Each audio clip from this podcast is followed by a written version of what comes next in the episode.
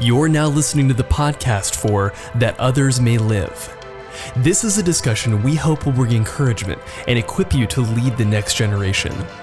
This episode is a resource provided by Legacy Now. Let's begin. Episode 6 Deployment. It's one thing to talk about helping others, it's another to realize that we have been sent on a mission for God's purpose. The closing chapter is intended to encourage and cast vision that our legacy matters. So the book wraps up with deployment. Uh, let's finish it off and share a little bit about this. Yeah, this section's really my heart unpacked in words. I lead a ministry called Legacy Now, and we named it that for a very specific reason. I, I, am passionate about the fact that we're all living a legacy and we're living it now. And really, to me, a quick definition of legacy is what's left of what you did, what remains. I think as we think about our lives, we're all living a legacy and we're already living it. It's not something we want to do, it's what we're doing. And if we're honest about it, it's one thing to talk about leading others, but we need to go and we need to go do it. And my hope with this section is maybe to propel you from all the things you've heard and been challenged with and to move you towards living a, a good legacy. And how about some other key takeaways from this? Yeah, to that point, legacy and helping others is real. This is not a pie in the sky, 50,000 foot kind of level thing. This is very real. And as you know, sure. Derek, I'm in a unique season of my life after 20 years of leading students and, gosh, leading your small years. group at Dockery's early in the morning. What? that was about how many years, years, ago, ago, was that? yeah, gosh, a long, almost two decades ago. Yeah. And I remember when you brought your whole dang football team to a retreat we did, and man, that was a long, long time ago. But man, this is cool for me because I get to see this in real life. This isn't just an idea. It's not theory. It's true that if we give our lives away, God does something way bigger than we could ever ask for, and that our legacy should not be about us.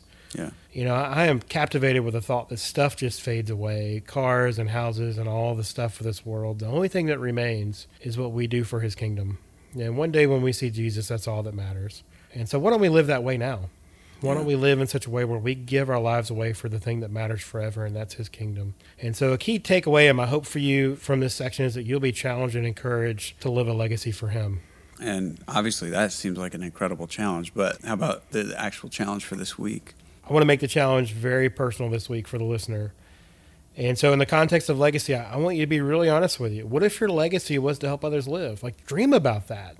Dream about what your life would look like. And it might not be as glamorous as maybe we think about, but what would it look like if your legacy was to help others live? And maybe don't get a lot of attaboys or pats on the back, but that's okay because you're not living for today or for this world. You're living for something that matters forever. But what if that was the legacy of your students too? What if those crazy kids now that drive you crazy, what if a couple years from now they're leading other people?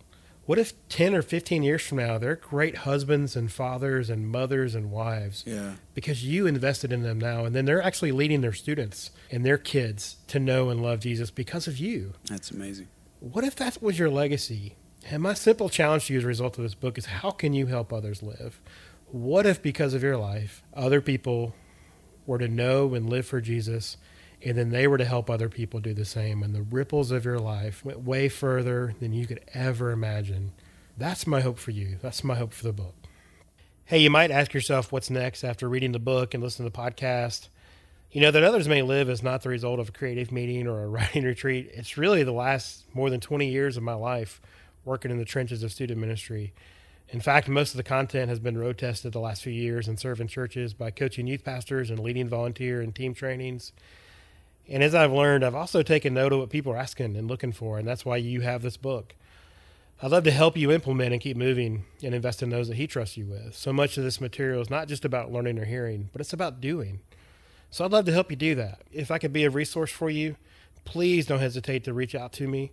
You can find me at legacynow.me, and the book website is thatothersmaylive.me, and you can contact me through either. Love to talk to you about what's next and helping implement some of this into the culture of your ministry. Thank you for listening to That Others May Live live podcast. This resource is powered by Legacy Now. We know leading the next generation can at times be a challenge, and we are here for you. If you'd like to engage further or reach Jason, please visit thatothersmaylive.me.